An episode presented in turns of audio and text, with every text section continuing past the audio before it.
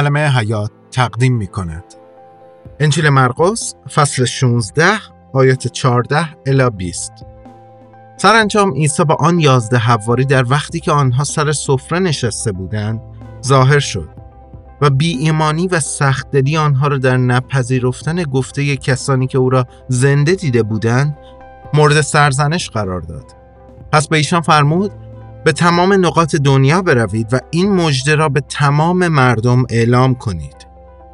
کسی که ایمان می آورد و تعمید می گیرد نجات خواهد یافت اما کسی که ایمان نیاورد محکوم خواهد شد. به ایمانداران این نشانه های قدرت داده خواهد شد. آنها با ذکر نام من دیوها را بیرون خواهند کرد به زبانهای تازه سخن خواهند گفت و اگر مارها را بگیرند و یا زهر بخورند به ایشان آسیبی نخواهد رسید. دستای خود را بر مریضان خواهند گذاشت و آنان شفا خواهند یافت.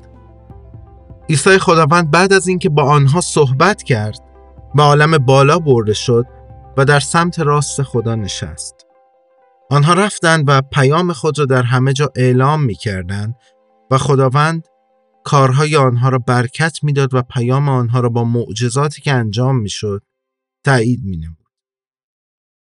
سلام دوباره به شما دوستای عزیز امیدوارم که حالتون خوب بوده باشه و این آخرین برنامه ایه که به بررسی انجیل مرقس می‌پردازیم و این سفر رو با هشتادمین قسمت تموم می‌کنیم.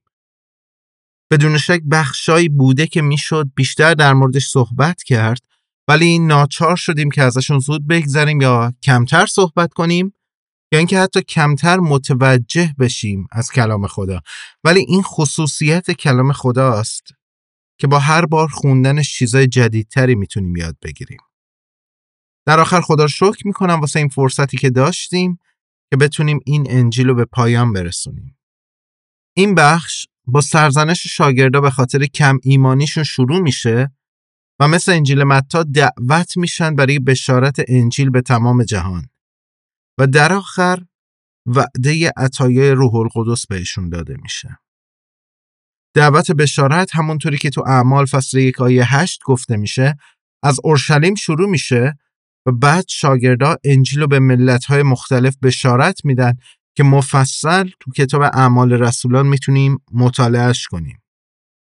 تا قبل از اینکه عیسی بیاد خداوند قوم اسرائیل به عنوان قوم مخصوص خودش انتخاب کرده بود و انبیای مختلف رو برای این قوم میفرستاد. اما بعد از عیسی این مبشرین و انبیا باید به ملت‌های دیگه می‌رفتن تا این خبر خوش رو اعلام کنن. این همون وعده ای بود که خداوند به ابراهیم میده که از تو تمام قومهای جهان برکت می‌گیرن. این از ابتدا با اسرائیل شروع میشه و بعد به همه جای دنیا ادامه پیدا می‌کنه.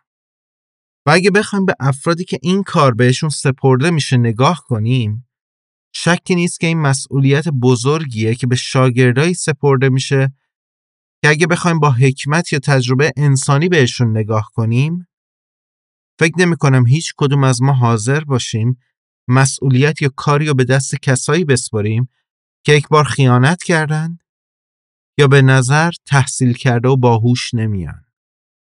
هرچند نزدیک سه سال با عیسی بودن و چیزای زیادی یاد گرفتن ولی به نظر نمیاد که هنوز آماده این کار بوده باشن. این بیشتر از هر چیز دیگه ثابت می‌کنه که پادشاهی خدا چیزی نیستش که قرار باشه از طریق تکنیک ها یا فنون مختلف یا استعداد افراد پیش بره. بلکه با قدرت و اراده خدا برای فرستادن این افراد خداوند باید اونا رو با عطایای روحانی مجهز کنه چرا که خدمت پادشاهی خدا یک خدمت روحانیه که با دادن عطایا و ثمرهای روح القدس پیش میره. و شاگردان مجوز این خدمت رو دارن چون عیسی اونها رو تبدیل می‌کنه و این قدرت رو بهشون میده. عطایای مختلفی هستن که چه تو عهد عتیق در موردش نوشته شده. مثلا تو کتاب اشعیا چه تو عهد جدید مثل رومیان، قرنتیان، افسوسیان حتی اول پتروس که میشه نمونه های مختلف این عطایا رو دید. و عطای روح القدس تو عهد عتیق هم تو افراد دیده می‌شد. که افراد قدرت شفا یا نبوت یا خدمات دیگر رو داشتن.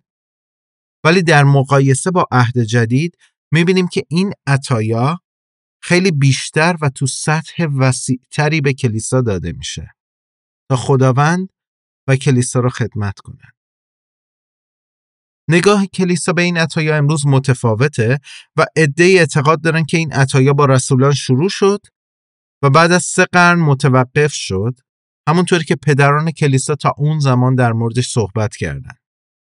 و گروه دیگه عقیده دارن که این عطایا همچنان در کلیسا فعاله و نشونه های اون هنوز بین ایمانداران و کلیسا وجود داره.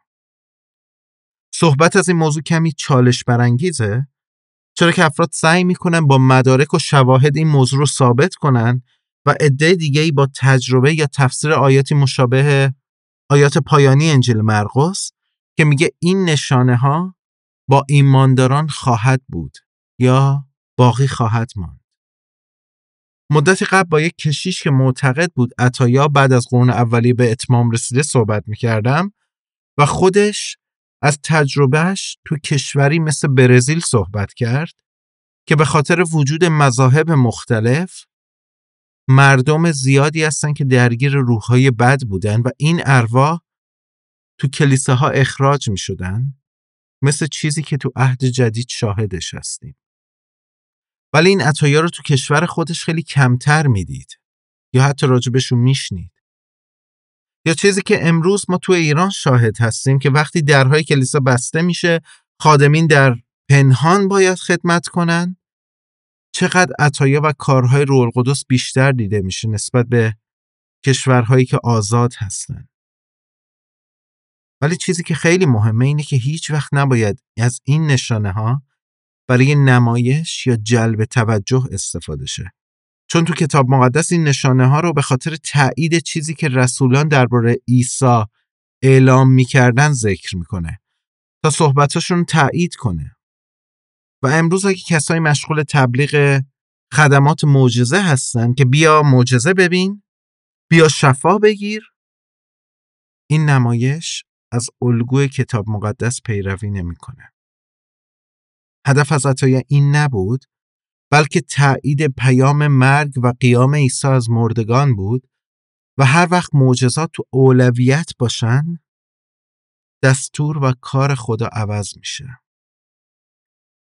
چیزی که تو کتاب مقدس می‌خونیم اینه که خداوند رسولان و ایمانداران رو با روح تعمید میده و بعد از مجهز کردنشون اونها رو برای این خدمت میفرسته و می‌خوام برای شما و خودم این هدایت و قوت روح رو بطلبم و می‌خوام که خداوند ما رو از قبل مجهزتر کنه تا برای اون و پادشاهی اون مفید باشیم.